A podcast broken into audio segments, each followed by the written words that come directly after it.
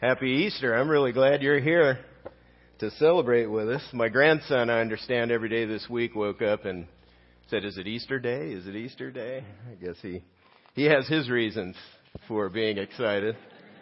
He's not clued in completely. He's only three and a half, so he he's not clued in completely as to the significance of Easter in uh, the Christianity, and so he'll, Lord willing, figure that out as he goes along. But, hey, this is the most important day uh, that we celebrate for our faith, for the Christian faith, because if it didn't happen, we're wasting our time. And so we're we're going to look in. We're going to actually answer. What we're going to do is we're going to turn it around. In that interview, that man on the street interview, the folks were asked who they think Jesus is. We're going to flip that around and ask Jesus who he said he was this morning. So we're we're going to get into hearing from the source. What kind of questions would you ask Jesus if you could sit down with him over coffee, maybe at a local coffee store shop, and ask him some questions? What what kind of questions would you have? There are a handful of important questions that rattle around inside of us that we need answers to if we're going to seriously follow Jesus Christ, if we're going to base our life on his uh, life and teaching and count on his resurrection. These questions tend to create barriers to completely trusting Christ with our lives. For both um, those who are following and trying to figure it out and those who are investigating Christ, th- these are the questions that create some barriers. Uh, we're launching a new series today called Questions for Jesus. Uh, we ask and he answers. So we're going to do this throughout the next three, four weeks. We're going to ask these important questions that sort of hang us up in terms of our following Christ, and then see what he said, and then talk about why why it makes sense uh, to buy into the answers that he gave and that we should do. When when I was in graduate school uh, studying for the ministry, I got to this point where I had questions that sort of were r- rolling around in my mind, and they were haunting me to the point where I realized I have to get answers to these questions, or I just shouldn't go into the ministry. I mean, if I don't have answers to these bottom line questions, why would I try to share Jesus with anybody else? And so I, I went on a search, and I, I began to seek out the answers for myself, and I'm here speaking to you about these questions and answers. So I got, I got, I found answers. I found the answers I really needed. And in that search, I gained a tremendous amount of confidence in who Jesus is, uh, what it means to follow him, and how we can really trust what he said. So I want to share some of that with you, because as we investigate what it means to follow Christ, questions arise. They, they come up. They're there. And we really need answers uh, to this. I, I was going to switch tracks. I was going to switch career tracks if I didn't get the answers that I needed. Believing in Christ is a choice that every one of us has to make individually. We have to decide for ourselves. And if you're interested, what I want to do in this series is help you find the answers that are there. Here, here's an overview of the questions that we're going to ask. This week, we're looking at what makes Jesus unique. Uh, was he just a good moral teacher, or was he more than that? A lot of people draw the conclusion that the guy in the interview did. You know, he had a great message. He had a really good message. We're, we're, we're going to look at that. Next week, why is Christianity so exclusive? Seems so narrow-minded and arrogant to believe in Christianity. What, why, why is that? And I think we have some things to look at and talk through that will really help us um, gain an appreciation for why Jesus said what he did and why Christians believe the way they do on that. Uh, then the next week, why take the Bible seriously? I mean, it, it is, there's a very close link to following Christ and doing what the Bible says. Very close. Why, why should we take it seriously? We're going to look at some of that. Then the last week, why does God allow suffering and evil? These are the questions that really hang people up in relation to God and relation to following Christ. And so we're we're going to dig into these. Since since the first century when Jesus lived, people have been wrestling with his identity. They've been trying to figure out, who was this man? Who who was he? What was he all about? And there is no question that Jesus is and was an unparalleled teacher. He was unparalleled, and he took morality to to the highest possible level. Some would say a whole nother level. He he took it to the highest level possible. His impact on history is unmatched. Uh, most of the world divides time by before his life and after his life and death. And then resurrection. Um, so un, un, he's made a tremendous impact on history. His followers are in the millions and millions. Actually, two point two billion Christians in this world today. That's a third. Just about a third of the earth's population follows Jesus Christ or claims to follow him at some level. So there, there's a tremendous amount of impact that this one life in the first century has made. People refuse to quit following him under all kinds of persecution. They have for centuries continued to follow under the heaviest persecution and threat. One of the most popular conclusions about Jesus' identity is that he was a great moral teacher, among many great moral teachers. I, I'd like to take some time this morning to look at what it is that makes Jesus unique. We we have the opportunity with him to gauge whether that fits him, whether that's who he was, a great moral teacher among other great moral teachers.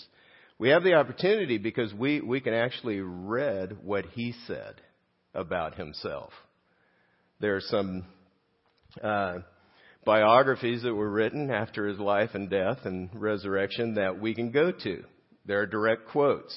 So that, that's what we're going to do this morning. We're going to ask the question, first of all, who did Jesus say he was? What, what did he say about himself? Like I said, if you could sit down over coffee, what he, what he would say with you now can be traced back to what he said when he was alive. And so we're going to dig in to what he said. Here's what he said about himself. Here's a direct quote. "My Father is working until now, and I am working." This is in the context of Jesus healing a man. Uh, he healed a lame man. And it was in response to some criticism from Jewish leaders over healing the man on the Sabbath. So, come on. You know, isn't that how religion tends to be? We make a big deal out of nothing. We make a, we tend to, in, in religion, religions, what we tend to do is overemphasize the things that don't really matter, and in all the hubbub, we miss the core of what really does matter. And so these men, Jesus healed a lame man, had been lame from birth, and these guys are upset about it. And so, so Jesus responds. One of the things he said was, "My Father is working until now, and I am working." Now, this enraged the Jewish religious leaders. It lit them up. They got lit. And after this, they began to seek to kill him, to take him out. Why is that? First, he called God his Father, which communicated a special relationship. These Jewish religious leaders, they didn't even say the name of God. They had uh, initials. Y H W H. They didn't even say the name. They weren't going to repeat it. And so they were enraged that he was had this sort of close fam, familial kind of relationship with God and that he was saying this. Second, he equated his work with God's work. "My Father is working and I am working." Same thing. God does good on the Sabbath, so I can do good on the Sabbath. Hey, God made the rules for a specific reason.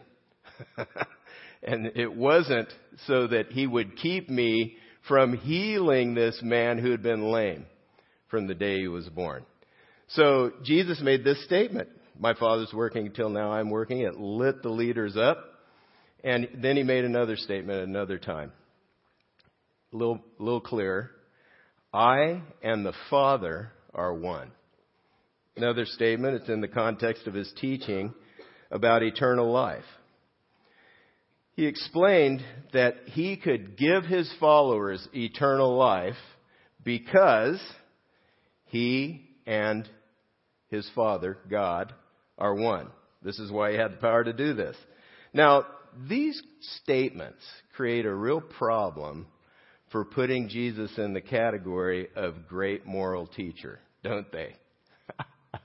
Because we can't take a guy like a man who's who's a teacher, who's had all this impact on history and the lives of people, and say, you know what, I'm going to take out the teaching on morality when it's in the context of all these comments and teaching about his identity. So if you're saying that he is a great moral teacher, you have to consider what he said about himself in that context and decide whether or not he was telling the truth or if he was deluded or crazy or whatever it is. You have to make a decision. You can't take that out. He clearly claimed to be God. If he was just a great moral teacher, he would have stayed away from that. That's that's not what he claimed. The next thing he said, uh, the quote we're going to look at is from Mark two. He said to the paralytic, "My son, your sins are forgiven." Now, what, what was happening in this context? Uh, there's an extra handout with a little more detail on all of these stories that you can read. We put that together just so you could take it with you and check it out for yourself. But um, this was said in the context of a man who had been paralyzed from birth, uh, was carried in on a stretcher to a house where Jesus was. He was carried in by his friends on this stretcher to this house, and they brought him there to be healed by Jesus because he, he'd been healing people. Stuff had been going on. It was kind of amazing. Um, and so they, they brought him to be healed by Jesus, and he doesn't heal him. He says, "Your sins are forgiven." Well, this lit the leaders up as well, because who can forgive sins but God alone? Only God forgives sins. Come on. Jesus just said, "Your sins are forgiven." They bring him for healing. He forgives his sins. And Jesus goes on and explains why he said that. And then Jesus heals him. But the scribes, the religious leaders who were there, they didn't miss it. They didn't, they didn't miss understand what he was trying to communicate. Who is this? Who does he think he is that he claims to have the power to forgive sins? They they were lit. They were upset. These statements take Jesus out of the great moral teacher category. He clearly taught that he himself was God. So we need to ask, what are what are some other credentials that back up his claim to be God? What else went on around him? Now, if we were living during his day, what would we do? We'd we'd go talk to his closest friends. Hey, this guy says he's God. What do you think? You know, you've been around him. You've been hanging with him for a long time. And so let's look at that. What did his closest friends say about him? As Jesus and twelve of his closest friends, these guys spent three years walking uh, with him and uh, doing ministry, serving with him. They were walking into Caesarea Philippi, and he asked them what the general public was saying about his identity. So he, he asked them, and they offered up a variety of conclusions about who people were saying he was, famous religious figures from the past who'd come back and so such. They they basically shared the content of the buzz about his life. I mean, there's a he was doing things, and his teaching was so astonishing that there was this tremendous buzz. I mean, and it would it would you know, God is God, and he had Jesus. Uh, you know, he sent his son Jesus to be born in the first century. But would it be cool if he's born today? I mean, we there'd be some viral videos Okay, I mean, it would be amazing. There, there would be some pretty cool videos of what he did, and they'd be buzzing around. But it was the same. It was the same kind of buzz about Jesus in his day. And so he's asking, what are people saying about him? And then he turned to them, who do you say that I am? And this is where we find out what his closest friends thought about him. This is what Simon Peter said. He replied, you are the Christ, the Son of the living God. And Jesus answered him, blessed are you, Simon Bar-Jonah, son of John, Simon, son of John, Jonah. For flesh and blood has not revealed this to you, but my Father who is in heaven. Now, in my teaching today, if I claim to be God, you could easily dismiss that notion by asking my friends and family, you know, what is this guy? What, what do you think about this guy? You know, can he walk on water? No, he cannot. I guarantee you. These men, these twelve men, traveled and ministered with Jesus for three solid years. They saw him twenty-four seven for three solid years, and that's the conclusion they came to. You are the Christ, the Son of the living God. Now, let's step back and look at other credentials that back up Jesus' claim. Jesus obviously claimed to be God. But what credentials back up his claim to be God? What's there? Now, I went, my son was really into baseball. And when he was twelve in Little League, that's like your big Little League year. You know, it's supposed to be important. Um, and when he was in his twelve-year-old year, in Little League, he hurt his arm. So I, I wanted to take him. He was really into baseball. He, he showed some promise. So I, I wanted to take him to uh, an important orthopedic surgeon to get his opinion on what was going on with his arm. So we showed up at his office. And uh, the, the name, his name escapes me, but he's actually the Angels doctor.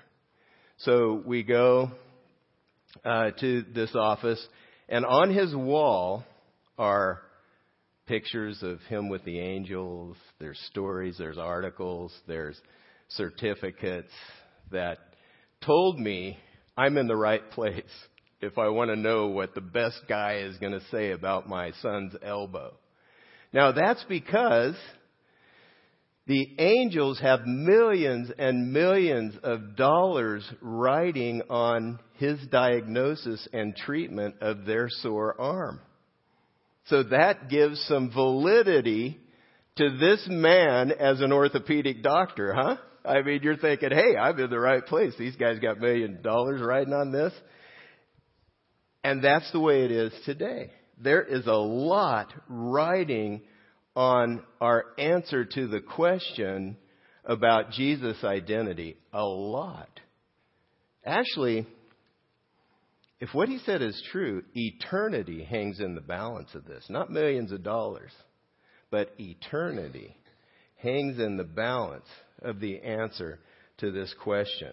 And so it's important to investigate and verify the evidence for his claim. What what kind of plaques and articles would be written about him? I mean, what would be on the wall if we went to Jesus' office? You know, what would be there? And thankfully, we can look. Here are some credentials that back up his claim to be God. Number one, his moral character. If you'd like, you could you could check these out again in the in the handout. There are some passages listed and what I'm talking about. You can take that with you and look. But his moral his moral character was testified by both his enemies and friends.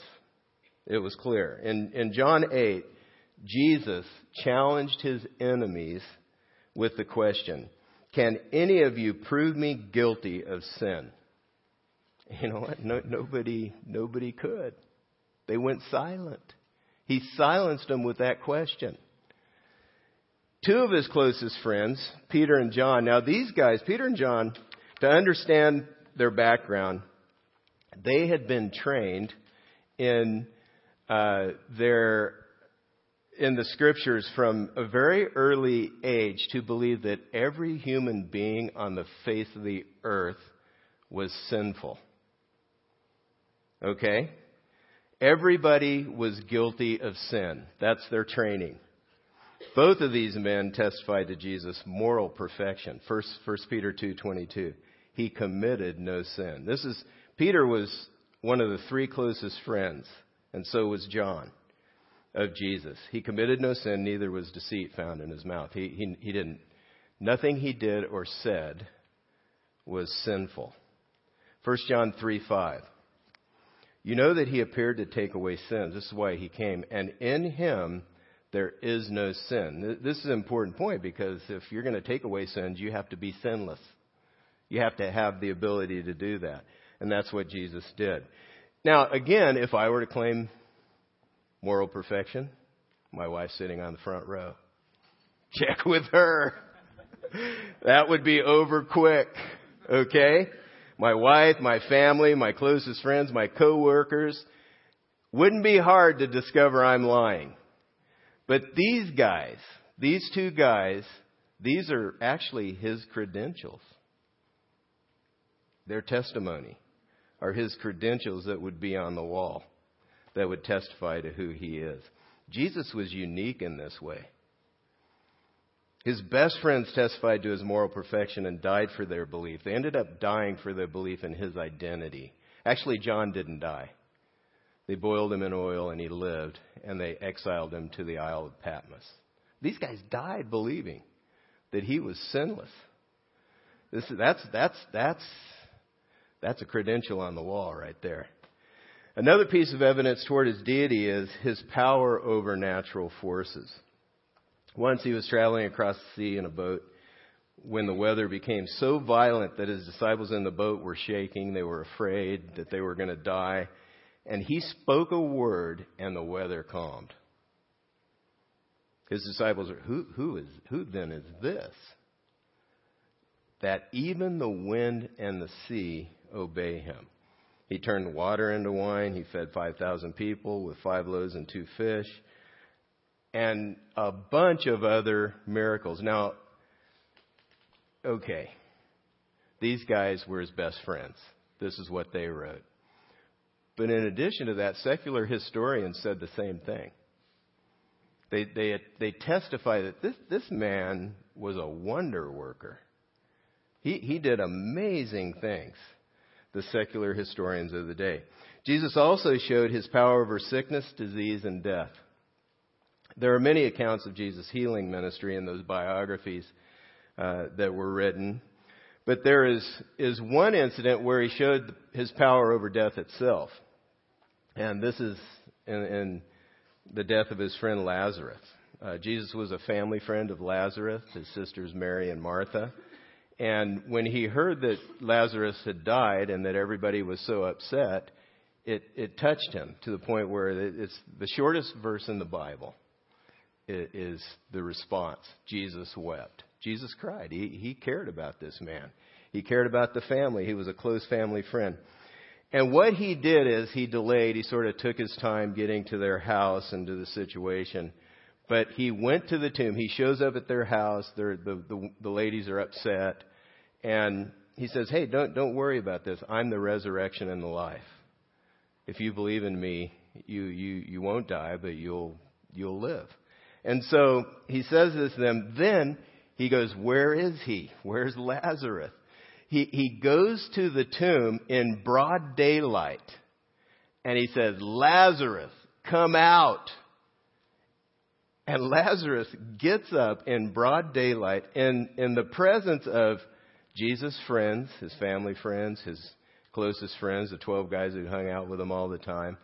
And in in the presence of a bunch of skeptics and enemies, he calls out, Lazarus gets up, comes out of the tomb.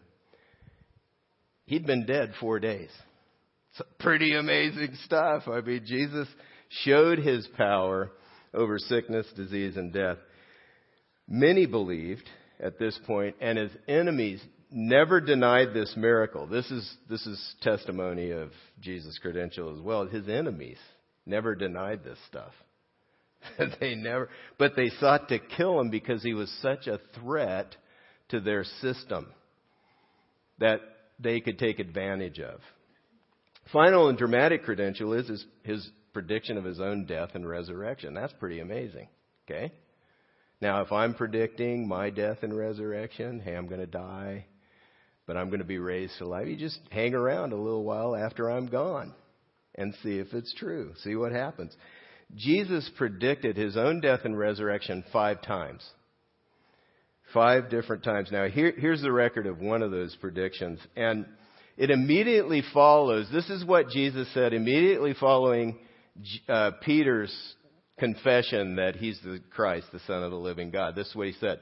After they said, hey, you're God, he strictly charged them and commanded them to tell this to no one, saying, the Son of Man must suffer many things and be rejected by the elders and chief priests and scribes and be killed, and on the third day be raised. The resurrection is an event in history that we can investigate. Just like you could hang around, see if I come back. We we can look back into history and see whether or not Jesus did what he promised to do. It's an event in history that can be investigated. You can pursue it. You can check it out. If it occurred, then it's not just a life changer. You know, we talk about game changer. It's a game changer in business or whatever. It's not just a life changer. It's an eternity changer. This will change your destiny if Jesus is actually who he said he was. Now, many, many skeptics have investigated the resurrection, and as a result, they've decided to follow Christ. There, there are books written, and on the back of this handout, there's a list of some books of skeptics, atheists, agnostics, who have investigated the resurrection and the life of Christ. And in their investigation, they became convinced to the point where they trusted their life to Jesus Christ as Lord and as boss. There's not time to walk through these things right now, but if you want to investigate, check out those resources. They're there. Now, we're all at different places in our journey in life, and in particularly in relationship to God, but we can all take steps forward to getting to know Jesus better if we'd like to. If you're a Christ follower, we're talking about these things because our hope is that this gives you confidence. Because sometimes we're trying to walk with Jesus and these questions come up and we don't, we just let them roll around in our mind, and they, they sort of keep us from, from moving forward. We stutter step, so to speak. So we, we want to look at these things in this series to strengthen your resolve if you're following, to to build your confidence in your faith and help you feel more confident just to share about, about Christ with the friends around you. If you haven't yet committed your life to following Christ, you may be interested in learning more. We'll be talking about this, but there's some resources on the handout, like I mentioned, that you could look at. Um, there's a free resource that Brad mentioned, The Case for Easter. Very helpful book, thought-provoking content that that many have found helpful as they've explored Jesus. But I also want to encourage you to do one more thing. If you really want to know who Jesus is, then I, I'd like to invite you to pray this prayer. And it's on the screen.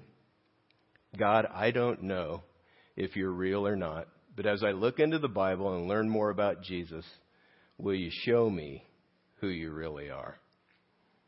You could you could pray that prayer, and what you'll find is God is alive. We we sang about it. But he really is alive. He is real. And he will, if you if you honestly pray that prayer and continue to pursue knowing him and finding out whether Jesus is who he said he was, he will show himself to you. He will. Jesus, another statement he made, it's not in your listening guide. If any man's will is to do his will, he will know whether my teaching is from God or whether I'm speaking on my own authority. So if your if your will is, if you're really wanting to know, Jesus will show you. He, God will reveal them to you, and he'll show you. You may be here this morning. You've never committed your life to Christ, but you believe. You're, you're at the point where, you know, I haven't got it all figured out, but I'm ready to make a decision here. I'm ready to decide to follow Christ. You don't have to have it all figured out. You only need to say, God, I give you my life, and I want to know you and follow you. Jesus Christ, I trust you with my entire life. At Church of Valley, we want to help you with this. This is what we're all about. Uh, that's why we're here. So let us know. There, there's on the back of your connection card, if you take your connection card out of the program again, that'd be great. On the back, there's a couple ways that you can respond to the message. This is one of them. For the first time, I'm deciding to accept Jesus as my Savior and follow him as Lord. In other words, you've had questions, but you've been pursuing, investigating Christ, and, and you're convinced to the point where I'm giving my life. I'm done. I'm done doing it my way. I've led my life uh, myself, and it's not going that great. I'm just going to tr- I'm going to trust Jesus with my entire life, and I'm going to follow him from this day forward. If you're ready to do that, let us know. We'd love to help you. We get some materials to you that would help. Another step would be to investigate further by reading through the handout provided or reading one of the suggested books or other resources. So that, that may be a step that you want to take. And a, a final step would be to attend the rest of this series with a friend, because we're going to be talking about these things. And in thirty minutes, you don't have a tremendous amount of time to answer every question and have a dialogue, but we're going to get to the the core of these questions and the answers that you see in Scripture. Um, Easter is celebration of Jesus' resurrection from the dead. We celebrate the fact that God has the power to change lives, and that's how you know it, his resurrection. This is good news. So we are glad you're here today, and we hope to see you next week. We'd love to have you back with us. Please take the time, if you would, to uh, finish completing any information or next steps on your connection card. Then when the offering ushers come by, you can drop that in the offering. I'd like to leave you with a video that sort of wraps up what I've been talking about and reminds us of that basic core question about following Christ. Who, who is Jesus? Let's watch this together.